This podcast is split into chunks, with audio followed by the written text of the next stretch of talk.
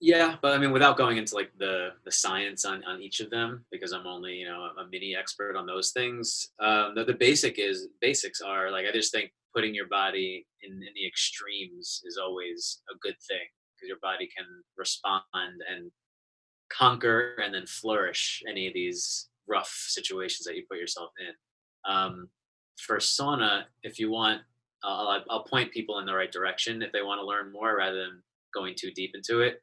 Uh, Dr. Rhonda Patrick is the I don't know about foremost, but like somebody who's super, you know, I found her through the Tim Ferriss, Kevin Roses of the world. Like she seems to be the go-to for why sauna and just hot therapy are so uh, beneficial. So I try.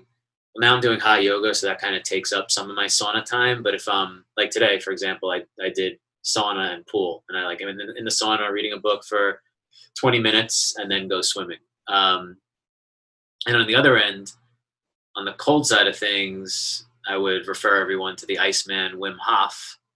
Uh, I did the Wim Hof method, an online course last year, or this year actually, beginning of this year, January, February, something like that.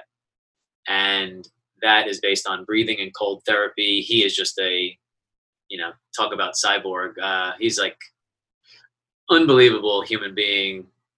Climbed Mount Everest in, in shorts, ran a marathon uh, with no water in the desert. Like just, he believes that you can control your nervous system through your breath and the breath is more powerful than anything and you can basically fight off disease and, and everything. He and he does it basically through breath and through cold therapy. He swims in you know frozen lakes and uh, his class is about cold showers and ice baths. You like work your way up and since that since that course i think every shower i've taken since then has included if not been fully a freezing cold shower um, and since then i've heard a lot of you know jack dorsey recently uh, did like a podcast tour where he's saying he only takes cold showers and like just the idea of walking from status into a freezing cold shower just makes him feel like he can then just do anything. And like the short short term, you walk out of the shower and just feel a rush of adrenaline and just feel like ready to like just kill it.